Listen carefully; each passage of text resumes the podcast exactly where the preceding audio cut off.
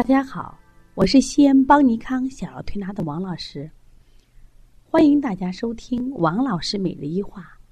王老师每日一话是西安邦尼康小儿推拿咨询有限公司自二零一六年一月一日向全社会开放的一档公益的育儿栏目。开设这个栏目的目的是想将我们每天做小儿推拿临床时的所感、所悟、所想，能及时的分享给广大的育儿妈妈。以及小儿推拿的同行们，希望对你们有所启发，有所帮助。今天我想分享的主题是：化验单中的降钙素原是什么指标？当孩子生病的时候，我们到医院的第一件事情就去做化验，一般呢做的是血常规化验。那么现在你们发现了没有？我们有的医院啊，就单独还会让你做一个。C 反应蛋白或超米 C 反应蛋白的检查，有些医院直接呢就把它两项放到一块儿检查。那么现在你可能到了某些医院，他还要求你检查一下降钙素原。那降钙素原是个什么东东呢？很多妈妈不知道。最近我们有几个妈妈纷纷微信问我，王老师，降钙素原是什么呀？首先告诉大家啊。降钙素原它是一种蛋白质，就人体的蛋白质。当人体被细菌、真菌或者说寄生虫、脓毒症，甚至脏器衰竭的时候呢，它在血浆中的这个水平就升高了。升高以后，我们就是降钙素原高。那实际上，在目前的话，降钙素原是一种对细菌感染敏感的。重要诊断指标，大家记清楚了啊！细菌感染，那么也是一种判定炎症类别和活动情况的指标。当然，近年来国内外的一学者都认为它是来判断细菌感染严重程度和评价疗效的一项重要指标。那么，为什么现在开始检查这个呢？我发现呀，它实际上对全身细菌性的感染和鉴别。要比这个 C 反应蛋白，就 CRP、超敏 C 反应蛋白和及就各种炎症反应因子更敏感，来得更快，也就是说更具有临床的使用价值。就简单了啊，也就是说，它也是一个检查是否有细菌感染的一个化验指标。它又称为 PCT 降钙素原，又简称为 PCT。那么，当 PCT 小于，呃正常值在零点一到零点五之间，那么认为这个人就健康着了。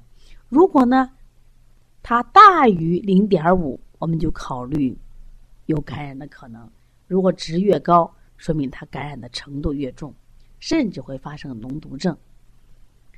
这个妈妈就问了王老师：“那不是原来我们就有个血常规化验吗？为什么非要查一个降钙素原？”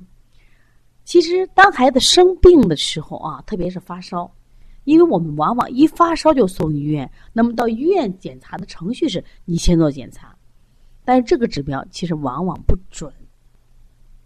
一般我们都建议二十四小时以后做血常规检查。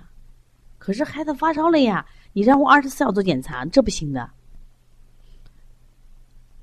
那么现在就多出了一项 C 反应蛋白和超敏 C 反应蛋白，大家看到，诶。有的孩子做了血常规检查以后值都正常，但是他在 C 反应蛋白或超敏 C 反应蛋白的值很高，那说明你也是被感染了。那么现在还有个问题，有些疾病可能我们需要在更短的时间去检查，那么谁会更快一些呢？就是这个 PCT 降钙素原。说降钙素原呢，它在细菌性感染的诊断和鉴别上，它来的会更快，或者更。敏感一些，这就是我们在以后检查中就会出现三种情况。一般到医院的话，先检查血常规。那如果血常规你正常的话，但是你的症状很明显，关键是孩子精神状态也不好，那么可能又查一下 C 反应蛋白、超敏 C 反应蛋白。如果 C 反应蛋白、超敏 C 反应蛋白蛋白也很好，那么可以再查一下降钙素原。那现在在我们西安的有些医院就已经开始进行这种降钙素原的检查了。目前的费用呢，比这两期去刚才讲的这两项要高一点。但如果你的孩子出现这种情况，就是症状很严重，前两者检查指标如果正常，其实你不妨可以查一下降钙素原。其实我经常给大家讲，我说做检查时我们可以做，一定要仔细，这就是诊断嘛。我们借助西医的这种微观诊断，帮助我们更好的了解疾病，不一定是坏事嘛。那今天呢，我们这个轩轩的妈妈就给我谈，前段时间她那个小儿子，当时就是这种情况，血常规化验单包括 C 反应蛋白的值基本都正常，但是降钙素原的值非常严重，医生说有可能脓毒症，所以他选择了抗生素治疗。其实我们常说，关爱孩子从不用药开始，实际上指的是少用药。用正确的药。当孩子身体很严重的时候，我们通过筛查，我们仔细看化验单，我们选择正确的治疗方式。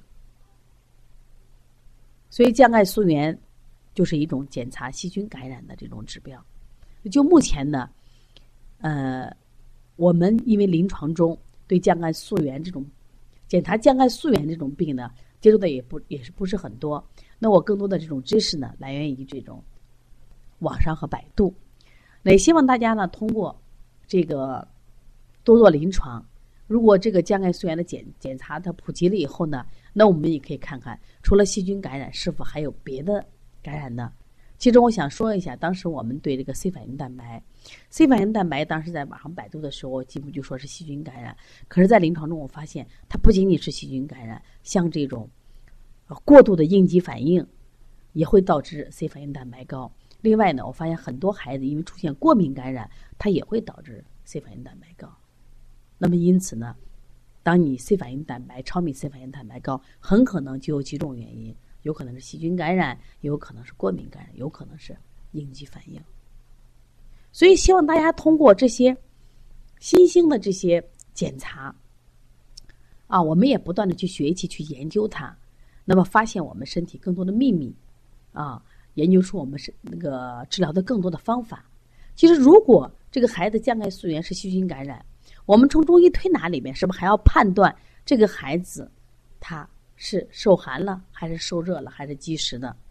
你不能就降钙素原是细菌感染，我们就不会推了。那么中医它主要是通过这个八纲辩证来辨来来诊断的。所以说，即使他查出来降钙素原高，那我们就来判断他的降钙素原高到什么程度，孩子的精神状态怎么样，它在八纲里面它属于阴还是属于阳，属于实还是属于虚，然后呢，制定出我们的调理思路。这样的话，我们的小儿推拿效果才会越来越好。如果你呢，孩子也有一些问题想咨询，可以加王老师的微信。今天我公布一个新的微信号，我一共有三个微信号，一个是幺八零九二五四。八八二九，一个是幺三五七幺九幺六四八九。如果你加过这两个，就不用再加了啊。第三个微信是幺五七七幺九幺六四四七。如果想咨询邦尼康这个开店班，我们十一月十号将是今年的最后一期开店班，或者是想咨询我们十二月份的这个讲师班或者舌诊班，可以加邦小编的微信幺八零九二五四八八九零。谢谢大家。